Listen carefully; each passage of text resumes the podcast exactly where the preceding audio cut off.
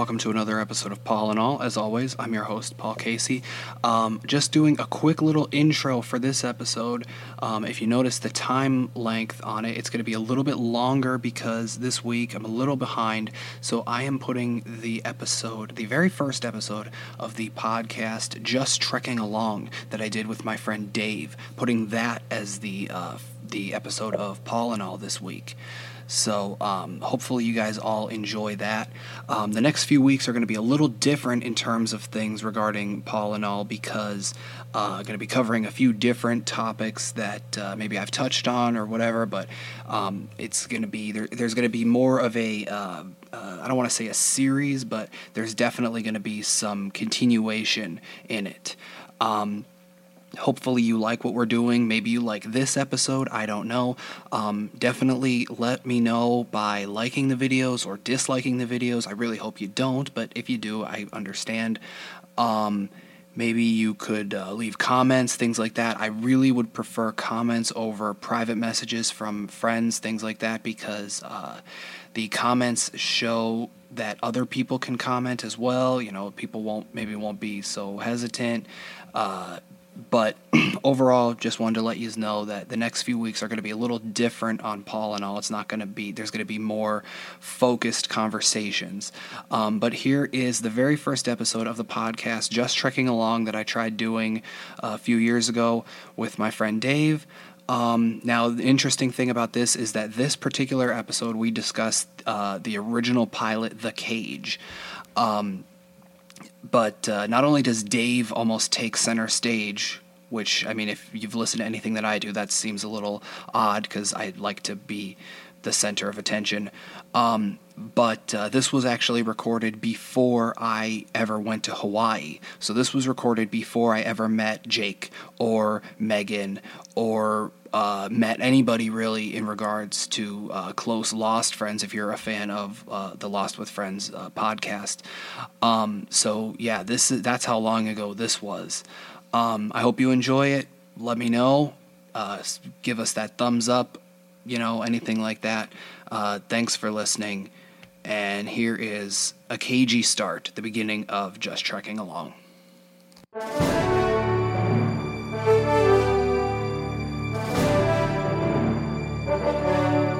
Welcome to Just Trekking Along. We are beginning our journey through the Trekverse, beginning with Season 1, Episode 00, The Cage, the unofficial beginning to Trek as we know it. I'm Dave, I am Paul. and we begin our journey on the USS Enterprise. Phase in from the dome to the bridge, where you see Captain Christopher Pike, the original captain, and you see your first officer over at, the helm control, and here's Spock standing over the shoulder of Captain Christopher Pike, and then here's this annoying kid. He's like, Captain, Captain, Captain, Captain, Captain, the entire goddamn time. Oh. I was I was just having fun watching the animation and all of that. I mean, Okay. Uh, well, the first really the first thing because we just got done watching it. Like we have to let them know we just got done and just watched it, and we might actually do most of our episodes like this, where we're just going to watch it and then film it, so it's all fresh in our heads. exactly. Um, I actually was sitting there taking notes as we were watching it, so maybe I'll have to watch it twice. once once to watch it and then once to take notes because my memory isn't so good. um, but no, as Dave said, this is the first episode proper of the series, and um, the first thing, of course, as someone who's not as familiar with Star Trek, that I knew, but it just like it actually literally jumps out at you is the fact that it's not starring William Shatner, which is pretty much syno- he's, his name is synonymous with Trek. He doesn't matter at this point. Okay, we'll I mean, we'll get he's to him next Shatner. time. He always matters. Okay, all right. Anyways, Oh, uh, we also I also want to note to everyone that we are particularly watching the remastered versions. So, whereas we saw like the nice CGI, 3D looking Enterprise, it's beautiful, by the way. You guys Right. Should you know take a glance at it, YouTube it or something. But, But we have to make we have to make sure to note that because we may, at some point, point out something that other people may not see or notice, or it won't be exactly the same if they are not watching the remastered versions. Oh, here's another point I make. There is actually one episode that they didn't remaster for whatever reason. Okay. So when we get there, you'll know right away because there's actually in the remastered set, there's one episode they didn't even do. They're just like, "Eh, yeah, why do it? Yeah, it was what like fifty six episodes in the ori- the entirety of the original series, Oh, and then all of a sudden it's like let's only do fifty five remastered. like, let's not let's not go to that last episode and do Budget cuts. Yeah. 55 episodes worth we can do, but that 56, no, no, no. who signed off on this? but, anyways, gets don't know. let's Go ahead. get to the story. Um, basically, the the cage. It fades in. They're on the bridge. Great. They're on their way to a colony to aid help to their own people when they come across a distress call um, from ancient times, basically NASA ty- type communication stuff. Um, and Pike's just like, not important. We got our people to worry about. This is from ages ago, so it doesn't take precedence. So we're moving on, and he's like, "All right, you guys got your orders," and he disappears off the bridge, goes into his room, and he decides to kick back and have a few beers with the old doc and talk about his life story. different doctor have to point out because like that was another thing that I noticed that was I mean again I knew it but it was very odd is the fact that only Spock he's the only character who carries over from this original pilot to the main series proper Yeah, and like I, I kind of find that odd. I mean, I, Leonard Nimoy is a great actor. Don't get me wrong; like he deserves it. But I thought, except for that annoying kid, oh, I just, wa- I just wanted to punch him in the throat. He was just so annoying. Him, the doctor wasn't bad. Doctor was cool. Roddenberry's wife wasn't bad. She's pretty chill. Spock, too much emotion, by the way. yeah, Spock. I mean, yeah. When he on. touch, when at the, we're getting ahead of ourselves, but when he touches those the flower things and the sound goes away, and he gets that giant He's like, smile on his oh face. Oh my god! I mean, that was actually that was actually one of the notes that I, I made was the fact that Spock smiled, and later on he just shows way too much emotion. He's he's too It's- happy and giddy in this like episode. clearly they they didn't. I don't think they knew that he was going to be like that emotionless Yeah. or attempt to be that emotionless character because we know that he does show his human Yeah. side every once in a while. Um, now, one thing I, I before we continue was that the the the ginger uh, yeoman comes Yeah. in, and he mentions that it's odd having a woman on the bridge.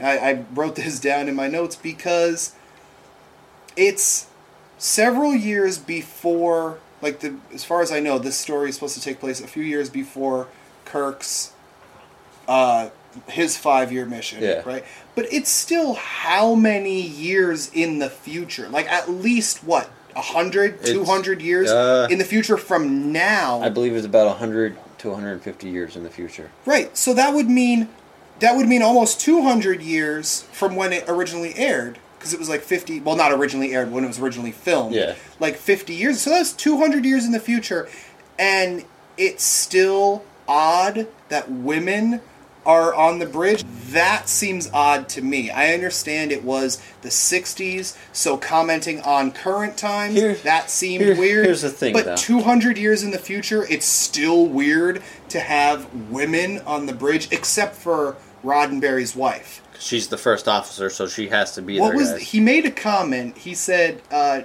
oh, uh, no offense. Other than you, it's okay that you're here, but it's still weird. and he said, what did he say? He's like, "You're different," or he Yeah, like yeah, you're di- something like different. that. Like, you're one of the guys. yeah, and she she got all upset, rightfully so. It's like, yo, man, I got boobs. I'm over here. I got the prosthesis, the female anatomy. It was like, you're different.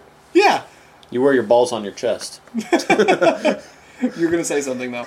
Oh, I was gonna bring up because they don't have any kitchens on the ship. Ooh. Yeah, I'm not. Cruel humor Not going is the best that. humor. Um, There's no such thing there's- as an inappropriate joke. That's why it's a joke. But there are certain jokes that uh, I'm not gonna touch on here. this That'll is this is there's a, you'll, you'll see as we go through the Star Trek verse. Basically, oh, I forgot my train of thought. Well, we were you were saying about inappropriate jokes Oh, as we yeah. go through the Trek verse. Um, if you take offense, sorry. Perhaps if you Not take offense, sorry. honestly, perhaps this show isn't for you because they make a lot of uh, Offensive points in Star yeah. Trek. And the fact through that the whole like we're we're just we're fans and we're having a discussion and we're, we're we make jokes. We're friends, we make jokes. That's just what happens. And realistically what this the point of this is is that like we're talking about it but we're letting you people kind of in on our conversation. So Yeah. this is how we would talk about it if we were actually talking about it anyway, making jokes or whatever. Yeah. We're just every once in a while going uh, and catering it to the particular audience. So But okay, See, yeah. that's what the See, further in my notes, it, it's back to like we're already ahead of where because you're describing point by point the well, story. that, that's that's kind of the point, though, is to kind of break down the episode and Yeah, see, I don't know because as we just watched it, I would assume.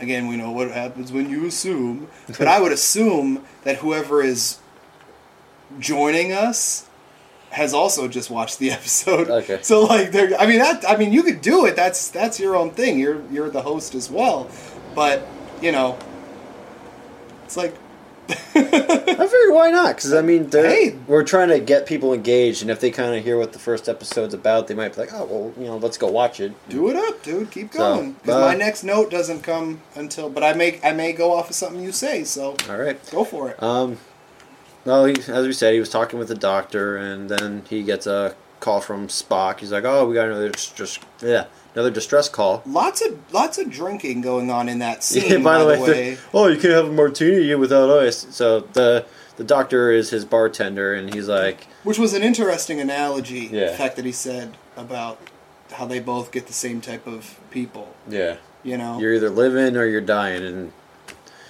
more people do find it easier to talk to their bartender than their than their doctor. bartender don't care. He's like, "Buy a drink, I'll listen to you as long as you keep paying your tab." exactly. The Maybe doc- leave a good tip. You know. doctor he he doesn't care what you have to say he just wants your insurance money just saying but yeah they're they're sitting there talking and uh, they then another distress call comes in um, and spock's like oh it's saying that there are survivors and whatnot um, and they need help. So they veer off of their original course to go help their people to help these people who crash landed i'm going to say about 20 to 30 years I think they said before the- eighteen. was it 18 I think they said eighteen. So about about 20 years because they um, previous.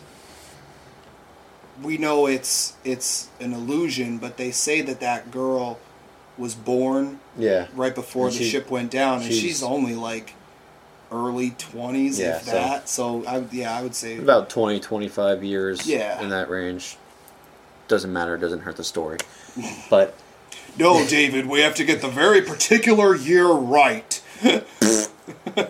anyway all right but they go decide oh we'll go help these people they land they see this colony and oddly enough there's like i don't know 10 15 old dudes and then there's this one hot chick in her 20s strolling on up Uh, with their re- shirt um, really quickly, I'm sorry. I did have a note in the the sense that the graphics, the special effects for when they're beaming down.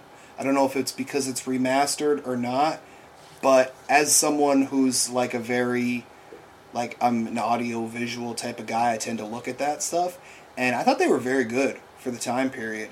Like, Yeah. I mean, y- you could tell that they how like how they did it. They you know took a singular shot and then took like made them because they stand perfectly Yeah. still. they look like toys at one point Exactly. But the blending, like the the dissolving of the shot, it's actually done very well for the time period. I mean, I don't know how many people are really going to find that particular note interesting, but uh, I, I did. I, I thought that was very good for the for the time period because you don't see that that often Okay. in like older shows where they get like the special effects. Yeah. You know, they're really well done. But uh, I Sorry, mean, go ahead. Yeah, they, so they roll up on this little village of people. This hot chick comes rolling along, and of course Pike's like, "Hot damn!" Like eyes to eyes. And speaking of eyes, she has gorgeous eyes. so, you guys, if you want to pause the video and go take a couple minutes to yourself, that's fine. Come back. That's that's no, that's Uh, that's no. Hey man, you said in the last video they're probably living in their mother's basement, just chill, That's for the chilling. that's for the Trekkies, and let's you know let's move on to the to the episode. Okay. All right, let's not They, talk uh, about that. Let's not talk about that. That is a very progressive point. But all right, so they're going along and blah blah blah. Next thing you know, this girl leads Pike up into this cavern, and then all of a sudden these buttheads come out. You know they're aliens, and then they got these giant ass brains. That yeah. Um, did you notice that when they're because we see them before the crew does. Remember, because they're watching Yeah. him on that video screen, and like we don't at that point we don't hear anything that they're saying. Yeah, But I don't know if you noticed the fact that, um, and I, I noticed it the very first time I ever watched this episode. Part of the the veins in their heads like pulsate they're all, yeah they're always going. whenever they're always pulsating. Yeah, whenever like they're thinking or or whatever. And I thought that was a very interesting little touch to it was the fact that they are like it's their way of Yeah, you know communicating telepathically. yeah It's kind of like their early betazoids. yeah without the betazoids aren't ugly. I mean, if you've seen Deanna Troi, you'll understand.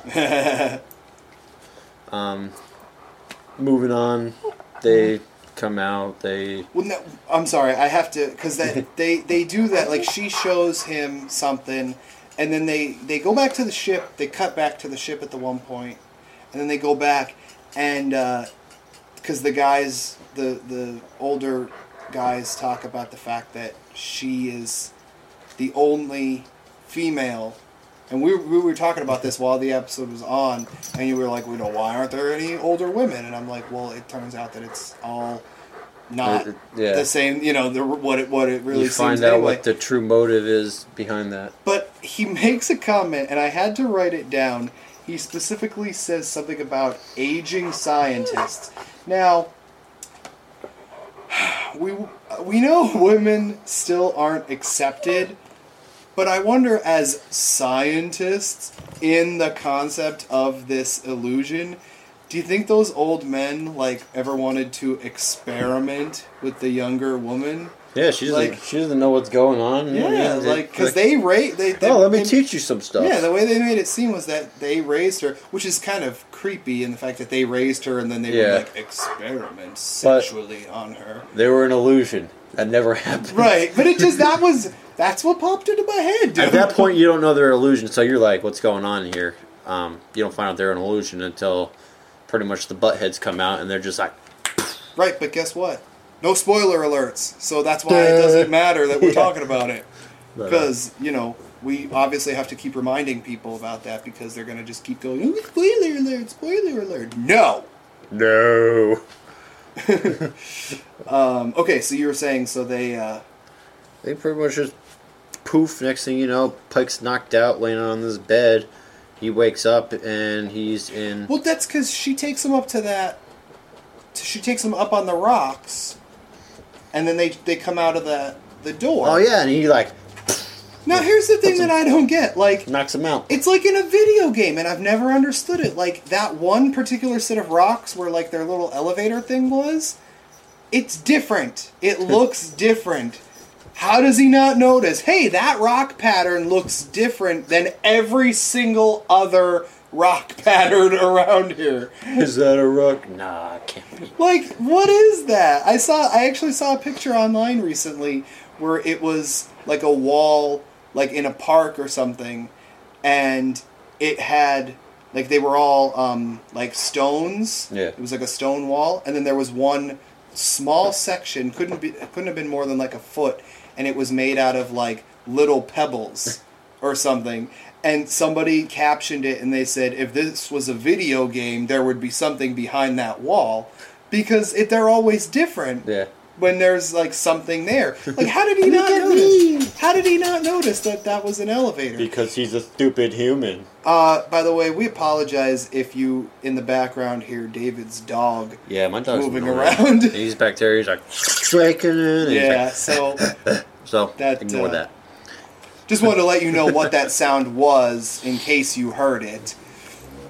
Um, okay, I'm sorry. I keep interrupting with my notes because you're just breezing over all of these things. Dude, I haven't even gotten that far into the story. We're still in like the first 15 minutes of the show. I don't know because like I'm. All right. Why don't you take notes like this in school? Ouch. Ouch. Oh, God. Ouch. I think I need some water for that burn. All right, keep going. All right. So Pike wakes up. He's on this fancy ass bed, and he's inside this cage. And then he's looking around, and he notices that there are. Oh, by the way, hence the cage, because he's in kind of like a zoo. He's looking down the corridor. Actually, that's a perfect way of describing it. Is that he's in a zoo because they. I mean, they don't say that at the one point, but they do comment on the fact that they want to preserve certain spe- like special human Yeah. or not human special life forms from all the they, times. They pretty much said they're looking for the perfect life form to teach and to pretty much grow like a garden. Right. And they felt humans are the most adaptable at that point from the contact they've had with them. right. Well, that's why they have like that ape, Gorilla Thing. slash pig. He's Yeah. called Grape. And they have Gorilla the, ape. the um. We saw a shadow of like the bird thing. Oh yeah, that Birdman in the background. Yeah. So like they, I mean, it is like a zoo, really. But okay, I'm sorry. Go ahead. Yeah. So he's just he's like, all right, well, you know what what's going on, and then you know they show their face and they're like, oh, and they're talking to each other, and he's like, oh, why can I hear your thoughts, but your lips aren't moving, and then he's like, oh, telepathic. Okay. Interesting note. Something that I I read right after we were done watching it in the few minutes that it took us to set all this up was the fact that the man who plays the how is it Telosian? That's how they kept pronouncing it because it's Talos Four is the planet. So it's I think the species even were up on that, so I wasn't I think the species were the Telo- fascinated at their big ass heads. Yeah, with that pulsate. um, no, it's the Telosians. Um, the guy who plays the main Telosian that he like, you know, finally gets to later or whatever. Um, he uh, is not the same person who did the voice of the Telosians. They had a different person. The come one in- with the weird voice? yeah, they, Like they had a different person come in and do the voice instead of just having the guy who did it record the actual dialogue. Your voice isn't good enough for TV, so Well, that hap- that was zip it. that was actually a thing with a lot of like silent movie actors. That's why a lot of like back in the day when they moved from, you know, silent pictures to talkies as they're called. Walkie talkie. Um, why does everyone think that? That bugs me. I did a my, my senior year of high school. I did a, a paper on the history of horror films, and I you know it was from the like the silent era to talkies, and everyone was like, I don't know what a talkie is. Is that like a walkie-talkie? I'm like. No, like learn some history. Like Just learn be something. sophisticated. Damn. Like Drink your tea. Use your pinky. and it has to be Earl Grey. Earl Grey, hot. You'll get that later.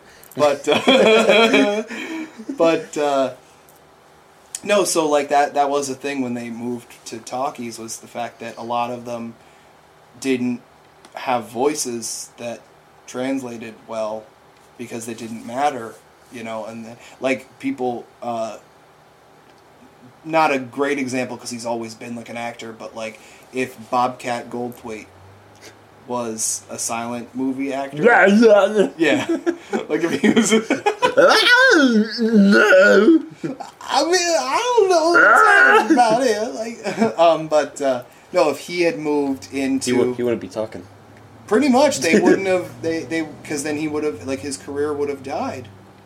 because you know. But uh, anyway, I'm sorry about my little stupid production note about the pulsating ass head guy Yeah, with a different voice. this show's gonna be as long as the episode. That's fine. I, that's But, uh, all right.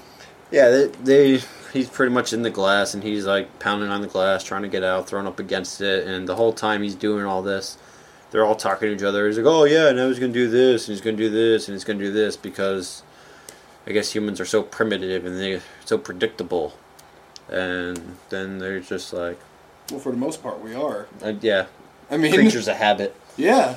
And especially when we're faced with a new challenge like they as they said like he's you know he's gonna brag about his personal strength and the strength of his ship and his power. yeah and all that because you know he wants us to be afraid of him Which at one point they actually are.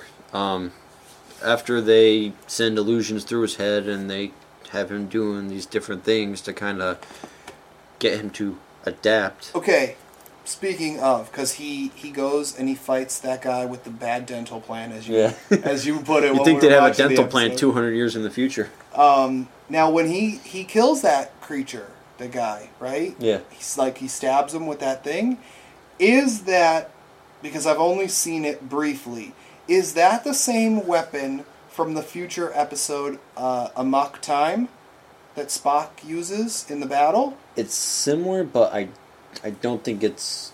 It Like looked same like thing. it, like it briefly, because they don't they didn't show it very much in the cage. And it was just the like the, the head. It was just the blade part. There Right. really wasn't much to it. Right. Okay. So that that stuck out to me. I was like, wait a minute. Is that because it makes sense that they would use it later because the cage, except for the parts that are in the menagerie, and even that was an afterthought. The cage kind of wasn't intended to be seen after they decided to revamp the series. Oh, we looked at it. Well, yeah, we watched it. It was. I mean, it was released home video 1986, televised 1988, long after the original series was finished airing. Yeah.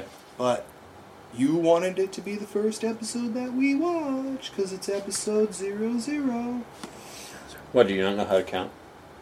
I do know how to count. Zero zero comes before zero one. I do know how to count, except for the fact that it's so much out of the way from the beginning of the series that on the DVD set, as you know, it is three. it is a season three bonus feature. They made it first, and it takes place before Kirk was even a twinkle in the mailman's eye.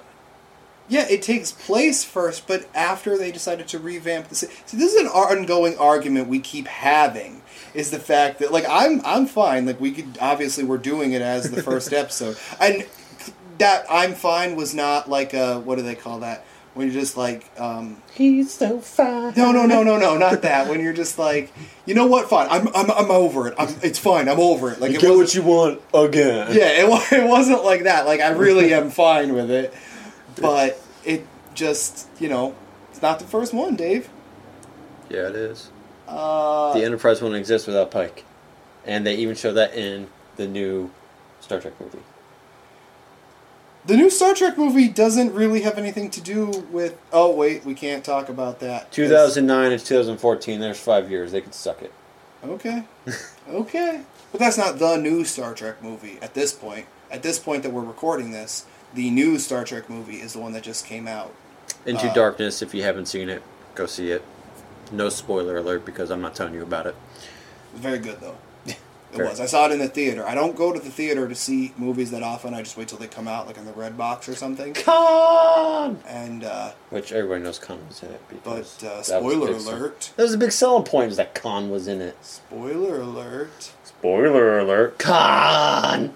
Um, You killed my best friend. but no, uh, pretty much Star Trek, and if there are a few other like select films that I will go see. Like I said, most of them I just wait till they come out, like on DVD or in the red box or something like that. But I mean, just for some reason, Star Trek has always, even as someone who isn't a dedicated fan, I haven't, as I said in our teaser video, if you haven't seen it, I'm not even comfortable saying that I've seen more than 20% of the entire 50 year franchise You haven't lived. but uh, I'm still I'm I'm invested in going and paying the money to see it opening weekend. Yeah, And yeah. I did too. Like, Well, yeah. there I was no mean- waiting for me. I'm, I was going to see it opening weekend. I'm there. Yeah, I mean, it was it was for this most recent one. It was a Friday after work, but I had to make sure that I, I switched with someone so I could get an earlier shift Turkey. because uh, yeah, Nerd alert. I was there. It was, it was in my Starfleet uniform, and I had my phaser gun. No, um, I actually, out of the two of us, I am not the one who owns a Starfleet uniform. Um, I don't really own a uniform, but I do have three phasers. The fact that he has, yeah, okay, there and, you a tri- go. and a The couple tricorders and a few communicators. the fact that he has to to to differentiate i don't actually own a starfleet uniform I have a couple Star Trek shirts. yeah see so who's really the trekkie out of the two of us no no don't look around um, okay so where were we? See i don't even know. Uh, he was just beating and banging on the glass, and I was just gonna jump to uh, oh. what was the one part? she says because he keeps asking her how real are you? And she says she like it was like very sexually she just looks at him and just goes as real as you wish. And all i could think of is kirk would have been on that Kirk. This would be a perfect episode for Kirk, and it might have actually ended the series before it began because Kirk. Uh, let's see. he would have banged her There's women on the bridge, which we all know he loves women being on that bridge. Um, he drops down into the village, and this hot there's only one girl Dibs. Yeah Cap- Captain gets first pick. Exactly. The fact that she's there and she's like, "I'm as real as you want me to be," like, like- it would have been over. He wouldn't care if it was a dream or not. He's he's there. He's there, and and then, we mean there. and this is jumping ahead, but then he's stuck in that cage with three women picking the litter. Exactly. I think he would have tasted the wine. Got back for seconds. Was- I've never heard it said that way. Tasted the wine. He's smoking the weed. yeah. Not the same thing, but I've never heard it said that way. Tell you, you're like, and you just said it like so. You're like, I had he an old, I had an old teacher. I had an old teacher when he was talking about marijuana. He's like, they were smoking the weed, and he every time he didn't say marijuana, he didn't say cannabis, he didn't say nothing. He was always the weed, Not weed, but the weed. the weed. There's only one, the one and only, the weed. But But yeah, like I, ah, as real as you, Kirk would have been like, all right, and he just would have been, oh, oh, especially with that green lady later on. well, that's her, right? It's the same girl in a different, different look because yeah, because she has a wig. yeah, and she's And green. Yeah, But the whole time they're trying. well, yeah, to because she's green. That's that's his thing, right? That's his, he loves green women. Yeah, even in the even in the 09 movie, Chris Pine hooks up with two of them, doesn't he? Doing that green chick. Yeah. I think it's the same one, to be honest. What do you mean the same one? The same green chick that he hooks up with. Oh, really? Yeah, I think he just does her twice. Oh. no, I thought he had two of them at the same time. I um, thought he was in, I thought he was in a, an alien threesome. Right on. But no, he does. I mean, Kirk would have been there. He would have been like, uh, you know, thank you for the option. I will take it. Like, Let's get it on. that was very good. Thank you. Thank you. That was a very good. Yeah, the whole time the these aliens are popping images into his head. Um, this girl's real, by the way. We find out that she is actually real, and she's probably the only thing that isn't a figment of his imagination. But Yeah, but she's not as real as he would like. for Contrary for to real. what she said. for real. But she, the whole time, she's trying to appeal to his sexuality to get him attracted to her, to kind of get him, coerce him to stay with her. Yeah, even in that to the marriage Yeah, scene when they when marriage, the very like the very end of the episode, she's still like, you know, I'm not that pretty, but you should still stay here anyways. Yeah, I'm not that pretty, but uh, you'll get some pretty she- much. She looks like Quasimodo and Leatherface combined. It's it's pretty rough. yeah. But It's But she still had those eyes. those eyes. Those eyes were those eyes were constant. I mean, Yeah. if you can look past the hump, um, she No pun intended. yeah, she had like three breasts. Well, she even said she's like, you know, they found me uh, a pile of human flesh, Yeah. and they didn't know how to put me back together. They're which like- you you brought up a very interesting point. they look like humans. They're shaped like humans, aside from their big ass heads. They're humanoid. Why didn't they just do her in their own image, uh, with the exception of the butt head? Because nobody finds that attractive. I mean, Then again, they Unless were you're an ass man. They they Mhm. damn right. Um, they did appear to be all men, yeah. and so perhaps they just didn't know what to do with breasts. I don't know. They gave her pretty nice ones in those images. Yeah, that's well. No, that's because they. Well, yeah, actually, especially because they had past images. If if I heard it correctly, they had past images of humans before they ever interacted with her as well. Yeah, that's how they were able to. Right, but they still did. So like they should have known. Yeah, it. They're it- super intelligent, but they don't know what a woman looks like. Yeah, exactly. exactly. That's I mean, there's that that little stuff bugs me. Yeah. And that little stuff is definitely the stuff that I can't wait to talk about on this show. Like that is The little stuff- things. Yeah. Oh, The little things that we notice that we make into we make mountains out of molehills. it is a big issue. Like you, you know, you're in the future. You got these superhuman beings that could pretty much kill you at a whim, and they don't even know what a woman looks like. Yeah, like what is that? How'd you get here? Did you not see your mom when you came out or something? Like, for real? But is that how they came there? Is that how they came to know. be? I don't know because They said that there was a war thousands of years ago, and that's why they live underground. Right. Pretty much, they live. They said they pretty much live like not forever, but Speaking Just about. of, speaking of, you know, they're aliens, and and how do they not know? Here's one: how do how do they know? How is it that every, just about every alien species that any Star Trekians, whatever you call them, Starfleet people, interact with, know how to speak English? They actually bring that up in a few episodes. I guess everybody was implanted with a universal translator. Um, Oh, is that what it was? that that's what it's supposed to be. Um, and I brought up the question. I'm like, all right, then how? What if it's a new language? But here's the thing. Okay, they have universal translators. No big deal. Everybody knows how to speak English.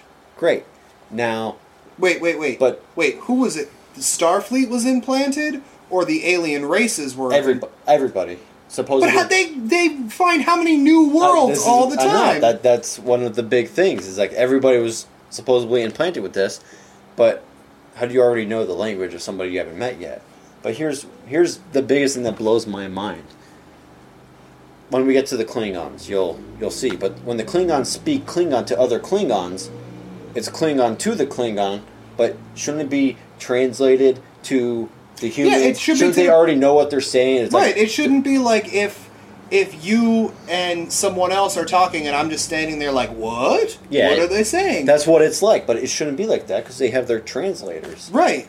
That's why I thought when you said they were implanted with translators, I thought you said I thought you meant uh, Starfleet people were, because that would make sense. Because um, it's like in that one episode of uh, Futurama where I don't know if you watch Futurama, um, but if if any of you don't, you definitely should. It's a, a very good series.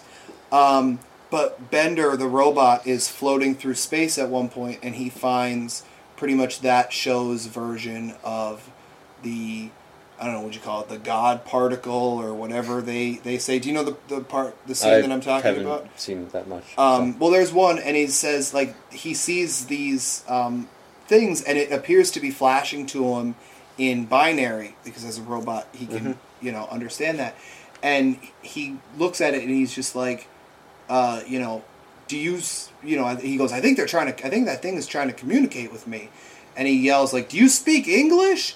And they, all of a sudden, this ominous voice just goes, "I do now." Like the the way that they make it seem is that you only need just a few things, Just like to grab the context. right, like water. Like if you, I would assume on any foreign now I don't just mean like Earth languages. I mean like if there are aliens, like you would need like water, food, and maybe one other thing, and then pretty much anything. At, like if you can tr- if you could translate those things, anything else should be extremely easy because that's water, food, and maybe air.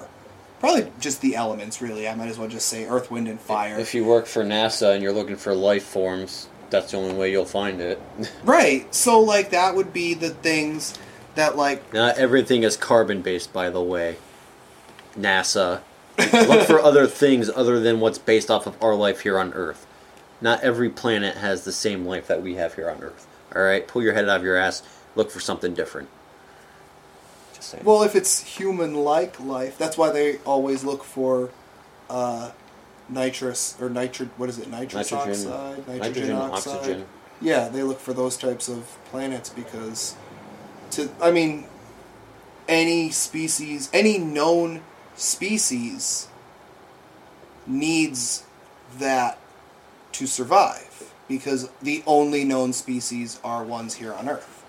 Which the only the only other thing that we've ever the only three things really that we've ever discovered in space for whatever would be like other like rock, rocks, water, water, metals. metals. Okay, so maybe it's more than four because stardust Yeah. we've seen, and like the gas planets like Jupiter. Is Jupiter not Jupiter? Jupiter's a giant gas. Is it okay? Um, you're a giant gas. No, um, well, Compliments to the chef. but uh, but no, like you know what I mean. So like we've, but those things they're not living. Even water isn't a living species. Any living As far as species you know. that we It moves. It So? duplicates. what? Yeah. Okay. Anyway, getting back to actual topics. Actual science. Um, Star Trek. Yeah, exactly. Actual, yeah, yeah. Um, okay, so when the uh, crew of the Enterprise goes down finally, and they're trying to shoot into the thing, again, the graphics, special effects, whatever whatever you want to call it, when they had like that rocket thing, and they were shooting into the the doors, the elevator rock doors the rainbow colors were awesome. It was very trippy, I thought, but they were awesome special effects for the, again for that time. I thought they were very good. So has my seal of approval. Thank you, Star Trek. Yeah. Back, back to the story, since that's what we're. But I thought they were here. We were all here just to discuss Star Trek, not to recap. you're talking the about episode- Futurama. Not to recap the episode We that re- we just watched. We are recapping so they can understand what's going on. Some people are watching this episode like, well, why are they doing this? What's going on here? I don't get Who it. would be watching this or listening to this and didn't see the episode? Um, my sister asks me questions all the time when I'm watching Star Trek, and she's like, "Well, what's going on?" I'm like, "You'll find out later." Then later rolls around, and you where you find out, and she's like, "Well, I still don't get it," and I have to explain it to her. So it's, it's kind of like if those kind of people are watching, gotta, It's the first episode, though. There's not going to be any. If they don't understand it, then they understand it later. And if not, then they ask us on one of our many forms of social media YouTube, Twitter, and Facebook. We'll give out all the information on those later. But they could get in touch with us anyway to question something. yeah, ask us, and if we get filled with a bunch of questions, we will release another video that kind of answers those questions. And I'm assuming a similar format to our teaser video. We could do that. I mean, we broke could, it down We could do that. We could do like the end of an episode, like after we talk about, like, say, the cage or where no man has gone before or whatever episode. At the end of it, after we're done and you know the the credits roll, we could be like, okay, oh, you know, since our last episode, we got some questions and we'll answer them now. I mean, either way really works. We'll kind of have to figure that We'll- out we'll as decide. we go along. um, but yeah, so okay, so we're at the point, obviously, because I already brought it up, where the the Enterprise crew is down on the planet shooting the cool uh, rainbow rock things. Laser. Oh, that was it. Because pretty much the very next scene is where he is talking, where Pike is talking to her, to the the beautiful eyed chick, and um, he mentions, and I made sure to make a point of it to you. It was the the only thing out of the notes that I took that I said to you while we were watching the episode, and I said about the fact that he uses the words menagerie and cage. Yeah. And I was like, I almost jumped out of my seat. I'm like, oh my, they said it. What's that thing like on Family Guy when he's like, you know, when they say the title of a movie in the movie? Remember that when Peter's just like freaking out and he says something about like, you know, they they cut it and he's like, this is gonna be. I don't even remember what the example was, but it was just gonna be like, this is gonna be Men in Black 2. And he's just like, oh, they said it! Like, But, It uh, was just oh that was that was my thought was oh he said menagerie and cage. you just see her face right now. wow, he says. he said it. That's the name. Anywho. Anywho, I'm sorry that I interrupted your recap with some Well, this actual wasn't. discussion. I wasn't gonna completely recap this part, but you know when he he gets like really pissed off and he goes jumping at the glass, and then all of a sudden the guy's like, "Oh shit!" and he jumps back, even though he Yeah, knows the wall's yeah, there. that was very interesting. and this is a very good like- twist. And he's like, "Oh, you can't read me when I'm really pissed off or whatever." And I'm just sitting there. I'm like, "Well, you were really pissed off in the beginning when you found out you were a caged animal, and they were reading your thoughts." Well, he said it, cage. Yeah. you did it. He did but it. but they're they're giving him a play by play on what he's gonna do, even though he's in this intense state of anger. They're still reading his thoughts and knowing See, exactly what's going I on. I don't know because was he? I mean, he was angry, no doubt about it. But I would think he would be more confused and scared at that point. How are they reading his thoughts? How? Well- what is going on? How is he going to get out? according to him, it's like if he has an intense emotion, any which way it spins, Well, a super intense emotion. No, but he said he blocks s- it. he said um, primitive emotions. Anger would be is like one of the most primitive emotions. well, if you're primitive, wouldn't you be confused? If you know what being confused is, if you're primitive. Um, maybe, but scared and confused and angry think, all at the same I, time. I think I well I think being scared um I consider that primitive because if you're scared that means you don't understand something. All right, I'll give you that. I mean, so if okay, so if that's if the case, is then- irrational, that means that you don't understand why you're afraid of something. Think about it that way. well, no, no, I mean, I, I don't necessarily agree with that because, like, I could be afraid of spiders, and it's not that I don't understand spiders. It's But just do you understand why you're afraid of spiders? it's just that's not what you said though, is it? In, in I mean, in a sense, I mean, obviously you're gonna if you understand like I understand bears are big ass and scary. I mean, they got razor sharp claws about that long. I mean, you don't want to get hit by that. Right, I understand that's why I'm afraid. Of. right, but like there, like I, I am, I, I'm afraid of heights, and it's an irrational fear. I know I have absolutely no reason to be afraid. Oh, then you could fall and die. See, I'm actually not afraid of dying, but that's a different topic for a different time. I'm I'm more afraid Ooh, of we can talk about that in a mock time. I'm uh, I'm more afraid of falling and getting injured and living because I don't want to deal with that. I don't want to deal with that. At That- least, at least when I that's- die, it's over. I'm done. Exactly. That's exactly my. You guys reasoning. can deal with the pain. I'm done. Yeah, that's exactly my reasoning. Is I don't want to deal with that much pain. Um. Pain. Ooh. So, uh, all right. So we don't have much time. Yeah, what do you got over there, man? You don't even tell me nothing. Okay, so Spock reacts too much. Was again going back to the fact that like he smiled and whatever, too and much he emotion yeah too much. I mean, I But- understand they don't know wh- where they're going with it. yeah, they yet. didn't know because they they read they did retool the entire series. Yeah, if you go to the the Kirk pilot, he is pretty much yeah, he is like the Spock that everyone knows. he's just bleh. he's like Um. Okay. Are you, one of the things no that I. Uh, they mo- we were talking about the fact that like they moved beyond speech. They moved. They're so intelligent, yet they can't make a woman. They're so intelligent, yet they can't understand primitive emotion. And they're so intelligent and all this crap, why did they not? They they figured out a way to telepathically communicate. Why do they still have the need to walk? For real. Why don't they just Right? Like, Like, shouldn't they be able to Like- like float or around like or bounce just on your big brain. or just like sna- not even snap their fingers, just literally think and be somewhere else? Come on, be like a cube. Be like, psh, there. Why don't you do that? Yeah.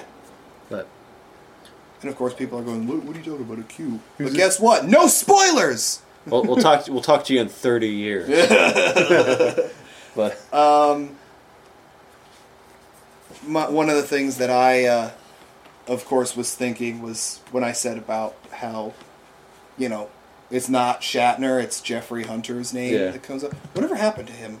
he, uh, Because he's not even the same. He doesn't even play the part in the menagerie. Like at the very end, because they show the re like they show the, Yeah. the old footage, but he's not even the the wheelchair bound version. Like whatever happened to that guy? I think. Um, well, when they did the cage, you know, like it's like an hour and like ten minutes long, Mhm. and they obviously had to cut it down. Um, but I think, like it, it, I think I read somewhere it wasn't quite working. Yeah, NBC said that it was too cerebral. That was part of the whole retooling aspect of it. Yeah, I I heard uh, like they were as they were trying to cut it down, and they're like, oh well, you know, you gotta reshoot it. You know, this isn't working. Um, oh, what the hell's his name? Hunter Jeffrey Hunter. Jeff Hunter. He's just like, yeah, I don't, I don't want to do this. He's just kind of Yeah, like, but like, I mean, I don't know if he's still alive, but I wonder if he just sits there. Even the fact that like Shatner still focuses on Trek, he does a lot of like documentaries and stuff now. Like he's actually just airing one. he's in a bunch of other like other shows too. Like he's he's trying to get away from that Trek image. you Right, know? except for the fact, like I, I was actually just reading this this article the other day about how he's um, he has another documentary coming out, but this time it's about uh, kind of the filming and a lot of the backstage tension in the early seasons of Next Generation, and somebody was commenting how uh, even though he was or is trying to get away from being like the Star Trek guy, there seems to be a certain part of him that's like embracing it and where he's becoming like the godfather and the and the kind of the gatekeeper of all of the knowledge of everything Star Trek, which I think is good like for him because not that he can't do other things, but it still keeps him out there. It it shows that he does appreciate where he came from. I mean, he did a lot of other stuff Not only that, that, it's kind of like uh, you know we haven't forgotten about you, Shatner. Like, Right. Like we know you're there, Kirk. but it's like I wonder if if he's alive, if this hunt, if Jeffrey Hunter kind of looks, and not even just him, but just looks at the fact that. 50 years later people still care even people who weren't even alive like us like younger generations still care about star trek and he's just like damn like i missed out Well, a lot of people even talk about him as Pike, like those who have seen the episode or even heard of like, what? Kirk was the captain all the time? yeah And people are like, oh, well, who is this guy? And then they go back and they look. So it's kind of like, even though he only did one actual episode, he's still I like, mean, I mean, he did cement his place in the history. yeah, he's like, he's still like an icon as the first captain of the Enterprise. If you don't include the other series that go before, and right. But I mean, like I said, I just I wonder. Like Shatner has done other things. Patrick Stewart has done other. They've all gone on. Even Jonathan Frakes, who doesn't really act much anymore, he's a fantastic director. He's in, he's a bunch of like Twilight Zone type shows. Like he's the host of these weird like Ripley's Believe It or Not. Yeah, He was the host of that for a couple of years, and it's kind of like shows like that he'd be the host of. but I know he. I know introduce he he directs like a lot of like episodic TV as well. Like he um uh, there was an episode of Castle where they went to a like a sci-fi comic convention type thing, and he played like a nerdy fanboy, and he like not only played that like he was only in it for like a brief thing, but he also directed the episode as well. So like he like I see things all the time, and it's not just sci-fi or sci-fi fantasy shows. Like it's just regular, uh, maybe not like a Law and Order type of show, Yeah. but just like any regular show. Like I, I'm a huge into like behind the scenes, so I look at all the credits of stuff. And I'll be like, oh, that person, and in my mind, of course, I put the connection. Like, oh, that person wrote for this show, and they were, you know, friends with this person, whatever. Because I read all that stuff, Yeah. but I'll I'll see and I'll be like, oh, that's you know Jonathan Frakes. That's you know He the- got hardcore into directing. Like he, he directed, I don't know, I think like eight or ten episodes of Next Generation. He did one of the movies too, didn't he? He actually did two of them. He did First Contact, and then he did Star Trek Nemesis. Okay. I think Nemesis was like a joint thing between him and Brent Spiner. Because I know Brent Spiner actually wrote that, Right. Yeah, Um, yeah, yeah. and I know Jonathan Frakes directed that. Directed First Contact.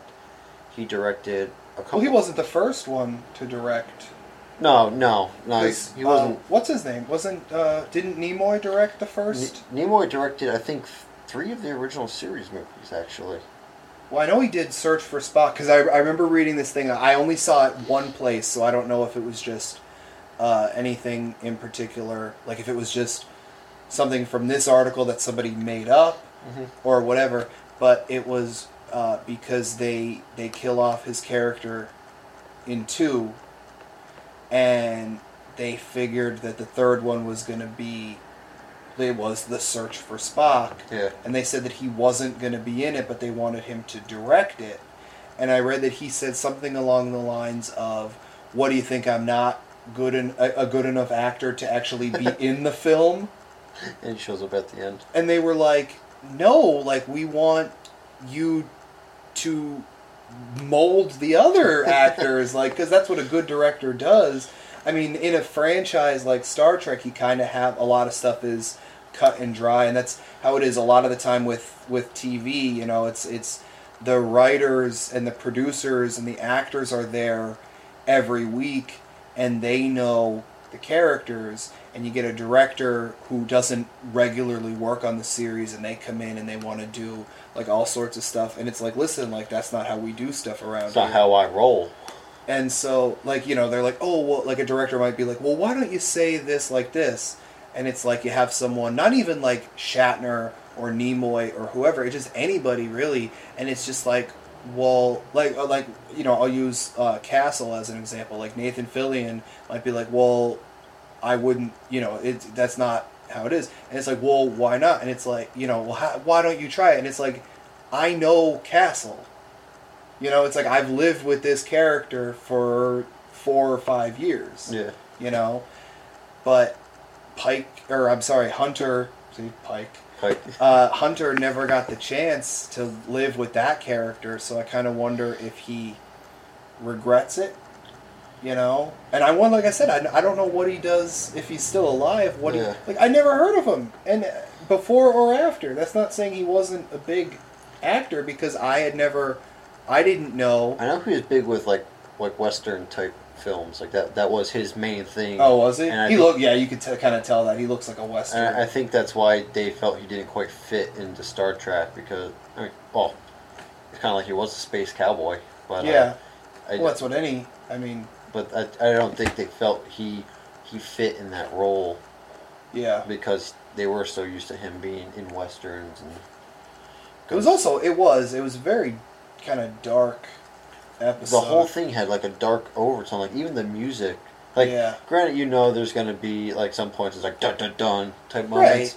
but like that whole episode was kind of like a dark overcast, like kind of like uh, they were trying to kill him the whole time, even though they really weren't. They're just trying to mold him into a mate for their female that they had there. But it was kind of like, oh, we're you know we're, we're gonna kill you because you're an asshole. you're you're you're you're not working with us. We're just gonna kill you, and Yeah, like that's. But now, see, I, I think, and that was kind of the way television was back then. Was like not everything was in order. yeah, That's like the the episode where no man has gone before was the third episode aired, but the first produced after the cage. It was the the second pilot, which was also a very uh, unusual thing back in those times. If you, Yeah. you shot something and it didn't work, that was it. You were done. But the they wanted it, and it was NBC, and it was uh, Desilu, which was Desi Arnaz and Lucille Ball's production company. They wanted this show, so they gave it a second shot. And uh, I forgot where I was going with that. Um, yeah, this is going to be a regular occurrence.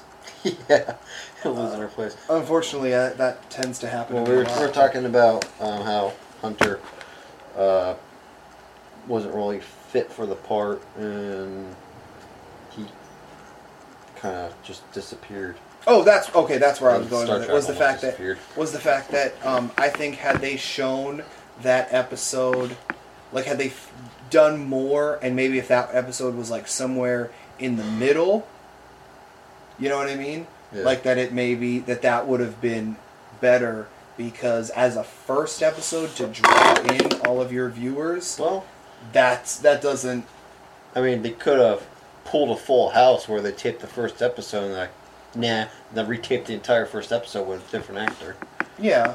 But I mean, twenty years. Well, that, I mean, they kind of did that with the with the menagerie. They took different. Yeah, They took mean- aspects of it, and it's not it's not Hunter as the the uh, messed up faced wheelchair bound guy. Yeah. He does. He is there at the end when they reuse the the clips. but- Yeah, throughout the whole episode, they're using these clips from the cage Yeah. to kind of put him on trial, Right. which. But it's but it's it's not him there.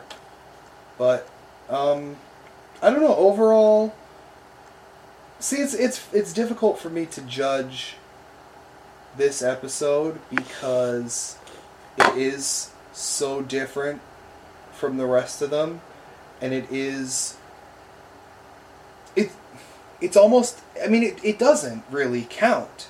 It's like it doesn't count because anything that that you need to know or that you should know from that you find out later in the menagerie and they do change a few small details to fit in more with the, The quote series. unquote official canon. Yeah. So, I mean, it's as an episode, it's very dark for the franchise, but as an episode, as like a standalone, it's not a bad episode in No, my it- opinion. I mean, it was kind of more like a, a Twilight Zone type, type Yeah. type deal going Yeah. on there. Because he's like in this surreal place. He's, I mean, it's not. He wasn't dreaming the whole time, but at the time it, but it was kind of like it was a dream the entire time. Right. Because he, the only time he was truly himself was when he landed on the planet and when he left the planet. And Oh. that was even, I mean, he did leave the planet, but kind of didn't leave the planet. Well, I mean, he did, but not in her mind.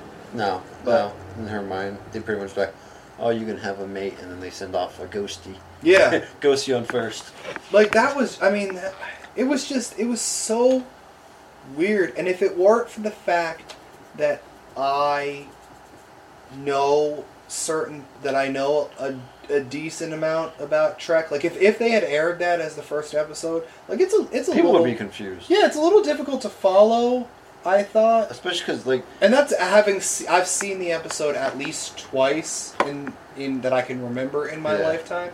So it's I mean it's a little difficult to follow as like the introduction to a, like a series. right, not even a franchise but a It's series just the because series yeah, itself, because at the time it wasn't a franchise. It was right. a series. It was Star Trek. But yeah, like the whole time he's trying to explain what's going, like, not blatantly be like, "Oh, this is what's going on right now," but the whole time he's as he's figuring things out, Well, yeah, I mean you He- need the exposition. he's he's kind of explaining it like, "Oh, I'm figuring this out, and this is how, it, like, this is what's going on. This is how it's happening. This is what they're doing." Like, as you're watching the episode, it's like he's explaining everything that's going on, to the audience. yeah, to the audience without speaking to the audience. He's like, it's Well, I mean, like, you kind of you kind of need that that exposition, like uh, on a show that I am a big fan of, uh, Buffy the Vampire Slayer. They had the character of Giles for that. He would, you know, they'd be like, "Oh, this is the. I don't know if you ever watched the show, but in case anybody who's listening hasn't, it's like, you know, oh, here's the monster, or you know, here's the we we think this is kind of what the monster looks like this week. Um, here's what it did. You know, a few other details, and then like then you know a scene or two later, he would come back with one of his books, and he would be like, okay, it is this type of demon. Uh, its purpose is this and you know whatever and whereas he's explaining to them so they could go fight it really it's he, the the writers are explaining to us kind of how much like what emotionally we need to invest because then it's like okay uh, it's you know it's after this and this and this and then whatever's going on with the actual characters those things will will kind of dovetail towards the end because then it's oh well he's after this and that relates to what's going on in their personal lives so whatever. So but they needed that exposition because if not it's just like well why are they going after this thing? Why is he doing what Well- he's doing? And kind of when he like when pike because he's there by himself and he's talking to someone who first he's not even sure is real and second isn't answering a damn one of his Yeah, questions she's, she's just like, yeah, no, disappear. yeah, exactly. So like he, like, I mean, they the kind of, he did kind of need to, to talk out loud, and because I mean, really anyone would do it, but they wouldn't. I, I think he he did it a little excessive. Like you, It was a little too, it was a little too on the nose. yeah. He's he was like, oh, I'm in a cage, and this is a menagerie. he just said the cage. There he said it. like he, like he's he's like dead on with what's going on. He's yeah, just, because uh, well, yeah, that's because they did need to explain like it to us. be vague about it and like let the audience figure it out for themselves. Like don't spoon feed every detail. Right. them. Yeah, that's that's something I'm not a not a fan of is when like I'm you know what I mean? It's like I'm an intelligent person and if uh my you know, Lost is a good example. Lost and like Battlestar Galactica are a good example of that. It's like if you you know, they don't spoon spoon feed. They do not spoon feed. There we go. I got it. Things like everything to the audience. It's if you get it, you get it. If you don't, perhaps this show isn't for you. Yeah, it's. I mean, I mean, it's not like Trek is watch the, the, most. episode once or twice, like you know, like two or three times, so that Well, way you can. Yeah, because then again, back then that wasn't always possible. It wasn't an option, but, But it's like if you don't get it, you don't get it, and I, you know what I mean. Like they shouldn't have to dumb things down. yeah. You know. Well, nowadays you might have to. Right now, but think about it. That was 50 years ago. Audiences were supposed to be more mature, Yeah. you know, so they shouldn't have had to to dumb it down. But I think- overall, I think it was a, a good episode, a good start, a little bit of a, a cagey start, if I may. Uh, I honestly don't remember what the, off the top of my head, what the first broadcast order episode was. I think it's Charlie X. The Man Trap. Then Is it The Man X. Trap? Yeah, and then Charlie X.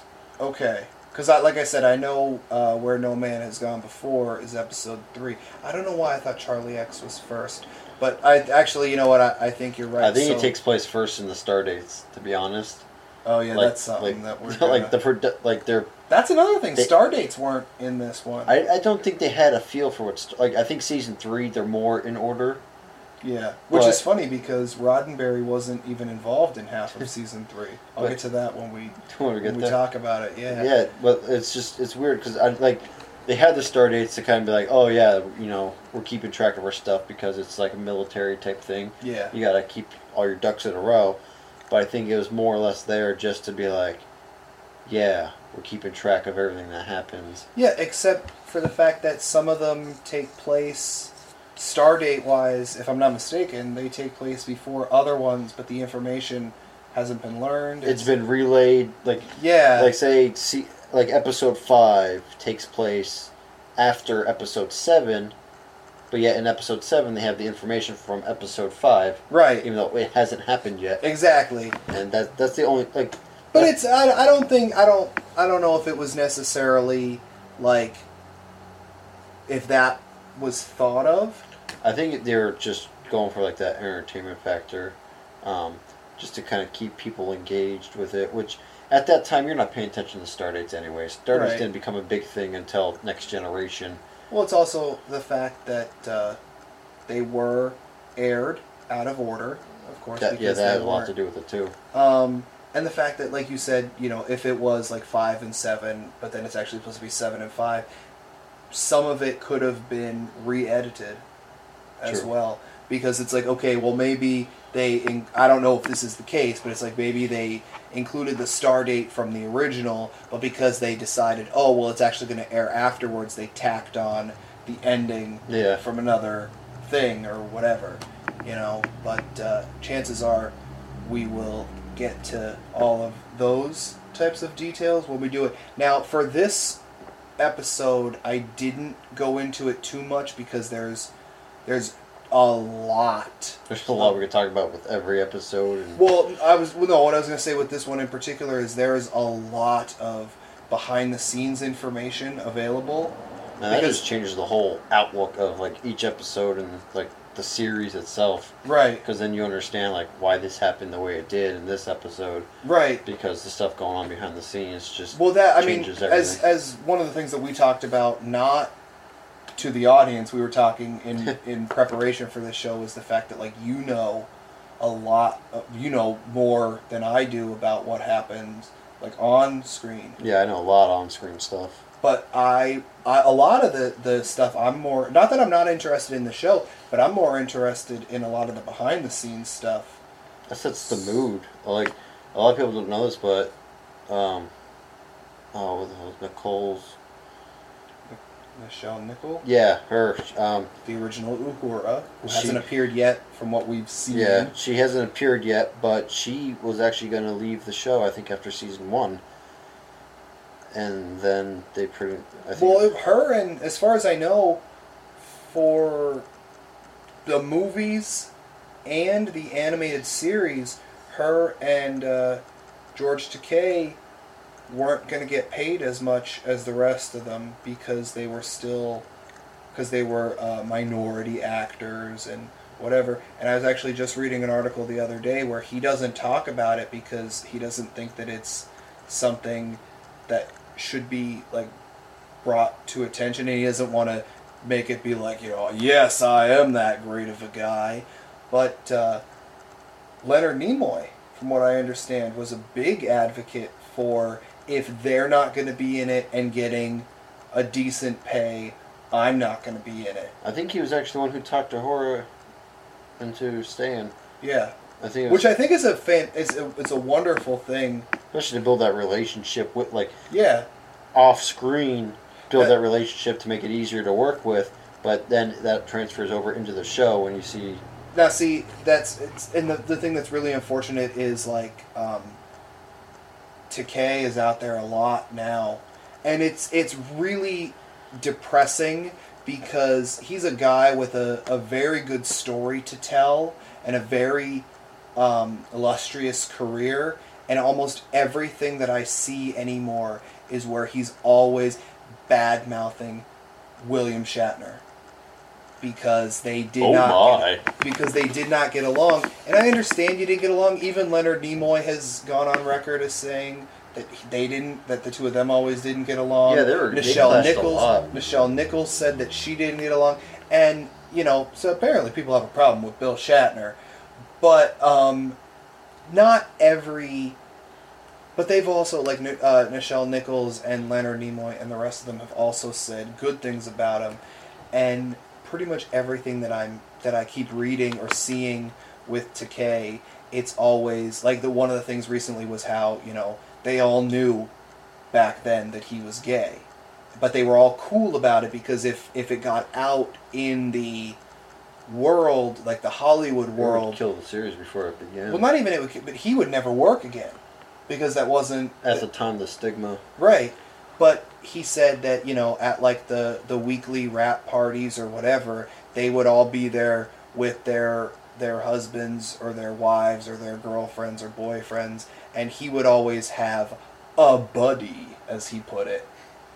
And he said that everybody in on the the cast and the crew knew and they were cool about it except there was always one guy who it went over his head and in the interview after some prodding he finally was like you know that and that was the problem with bill because you know and it's just like every like okay who cares maybe he didn't get that you were gay Uh, maybe it wasn't a big deal to him to the point where he had to give you the wink and the nod and be like "Yeah, i'm cool with it buddy like you know what i mean like not everything I don't care either way. yeah, not everything.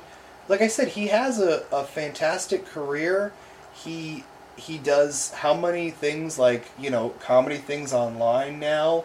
He has appeared, or at least done a voice in two of the major, if not the two major space themed uh, franchises. He was, of course, obviously in Star Trek, and he did at least a voice in one of the in something Star Wars related. You know what I mean? Like he has, and and he's done so many other things, uh, in film, TV. He's a, a very big uh, activist for uh, like gay rights and stuff. He has so many other things that he could and should talk about. It doesn't always have to come back to bashing Yeah. Bill I- Shatner. I think it, it's weird. Like you hear about how rough it was for the original series cast to work, but then when you hear about the Next Generation cast, they were such a tight knit family. Yeah. I mean, they like. I mean, they. well, the, yeah, the cast. They Yeah. literally hung out with each other, and I mean, they got into a couple scuffles here and there, But who doesn't? You're working in such close quarters especially with people. for seven years. yeah, But, exactly. but for the most part, like you will never hear one person say something bad about another person because they are that close. Right. And that's I mean that that makes sense. Like like you said, like everybody's bound to to get in a little like there are people that I work with at my actual job to make money uh, that I get along with and then there are people that I don't get along with, but I can work with them. You know, and some people I'll hang out with outside of work and others I I You're my work friend. I don't want to see you outside the. Yeah, no, you're not even my work friend. You're my co-worker. I want. I want to give you a nod when I see you. I'll just give you the finger. Yeah, and then I mean, I'm, I'm not that bad. Like, I'll, I'll give him a nod, Then we get into work. Like, what was that about? I don't know what you're talking about. but you know what I mean. Though, like you probably have that at your job as well. Like, I work alone. oh well, lucky duh. Yeah, but yeah, the guys in the other other shops, for the most part, they're all cool. But But I would assume like you have. there, there, there is there is one guy where I'm just like, stop talking to me. Yeah, right. yeah, like, Well, I'm sorry, David. We do a show together now. So, I don't even work with you. um, I work for you. No, I don't. no, you don't. This is very much a, a co. Cohabitant. Yeah. But anyway, so um, I think that just about wraps up Yeah.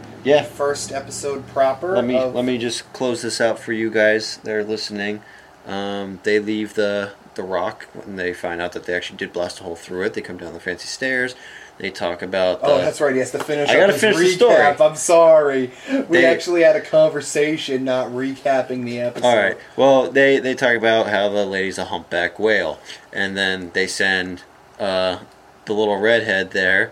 Oh, that annoying kid. Cutie as she is, they send her back up oh, to the her, ship. her. I thought you were No, talking. not not the kid yet. Then they send uh, Majel Barrett up to the ship, number one, as Pike calls That's her. uh, you've heard me uh, reference Roddenberry's wife earlier. That's that's her. That's her. For those of you she who didn't know. becomes Nurse Chapel Mhm. in in the. and she's she's the, Kirk voice era. of the And of she- the, the ship. Yeah? Yeah, she plays the voice of the computer in the newer series. Well, yeah. She from what I understand, she was the voice in. She was she appeared in some way or another in every iteration of Star She Trek played. up until uh, the 2009 reboot, which she passed away shortly before it premiered, I believe.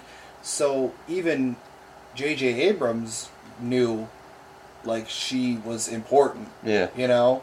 Not just in the fact that, like, she was Roddenberry's wife, but I think like, that had was- more to do with it than the fact that she was involved with every single series. I think it was kind of their way of carrying on the legacy from basically attaching everything from the old with the new. It was kind of like that bridge.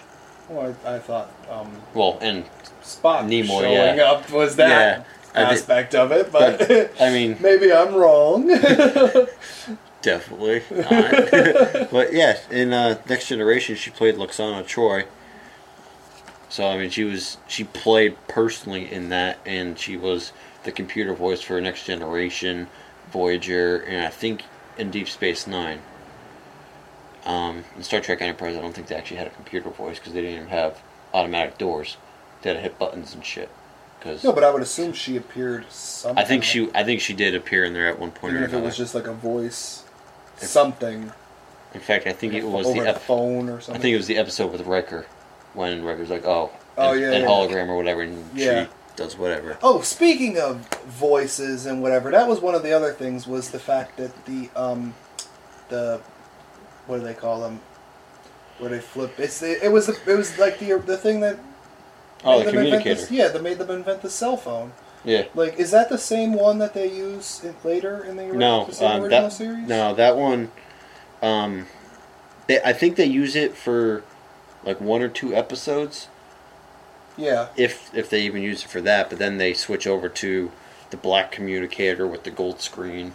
Um, in fact, they have two actually two different designs of that form. The one is just a flat screen, and the other one is like a kind of rounded screen right.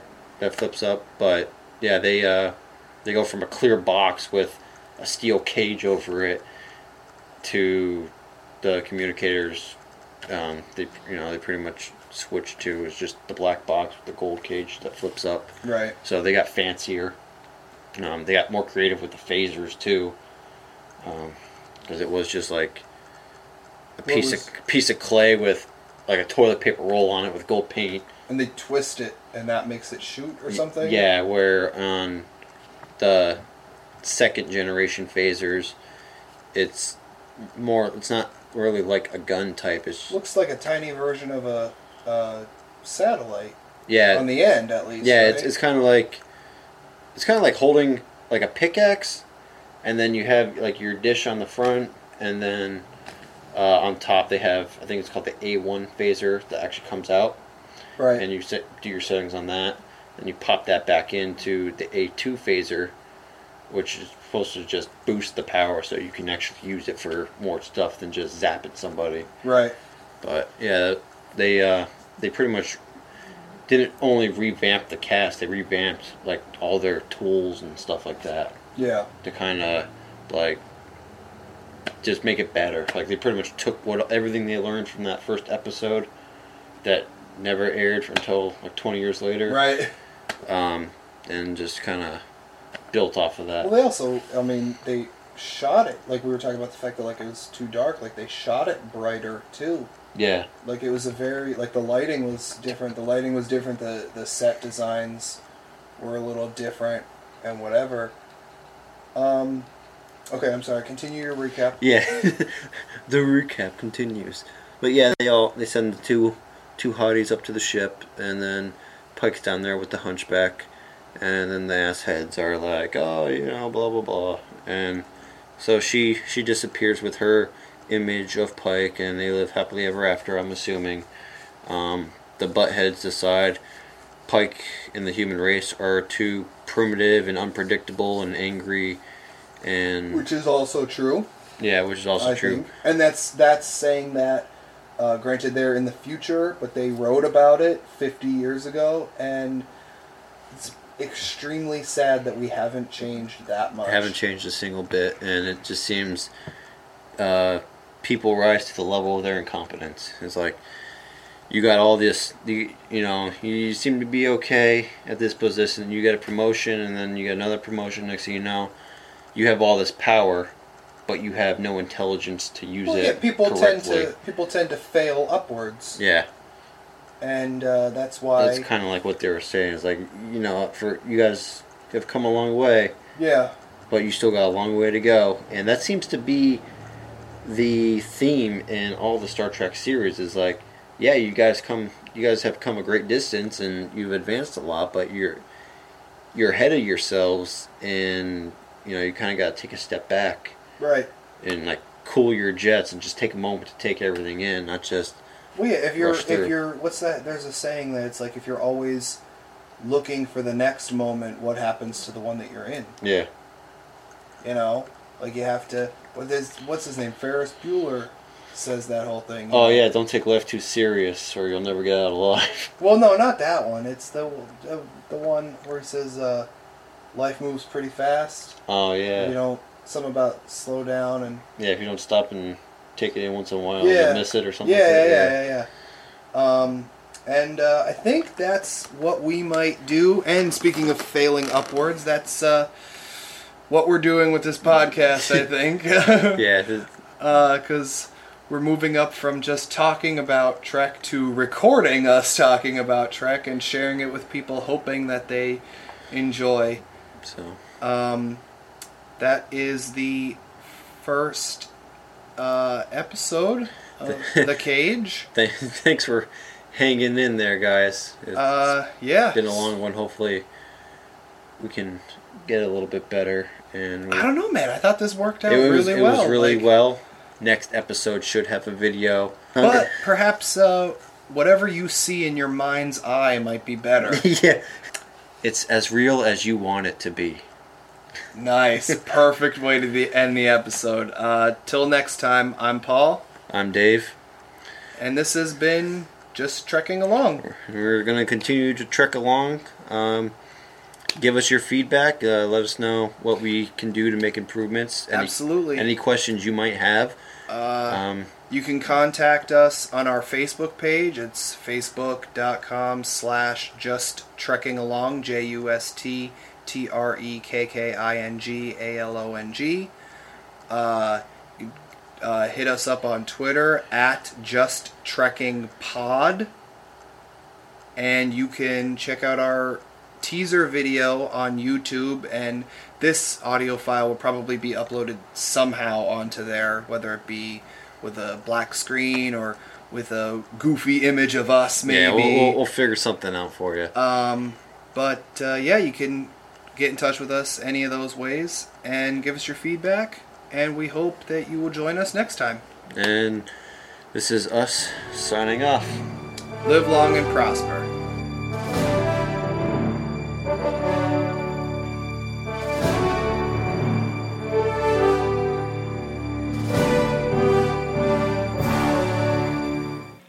Right, everybody. So that was the very first episode of the Just Trekking Along podcast.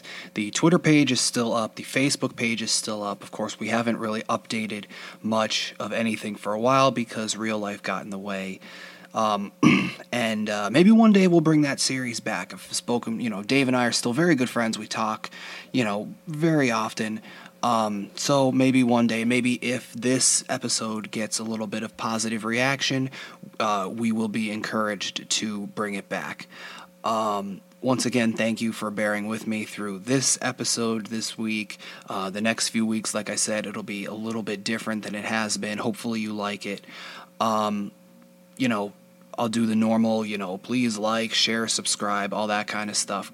Uh, give the videos the thumbs up, comment on the videos, please. Let me know uh, that you, lo- you know, if you if there's a particular guest I've had, if there's someone uh, maybe that you that if you're a friend that you want on, um, you know, of course I've been talking with a few different people about having different people on this show. Maybe some people that are on the the uh, the Lost with Friends show, uh, some other people, things like that. Um, of course, this podcast is still in the very early stages, so uh, you know we are continuing to grow. Um, thank you for, as I said, thank you for sticking with me this week. Um, like, share, subscribe, all that good stuff. And uh, this has been Paul and All for this week. Thanks. Have a great day.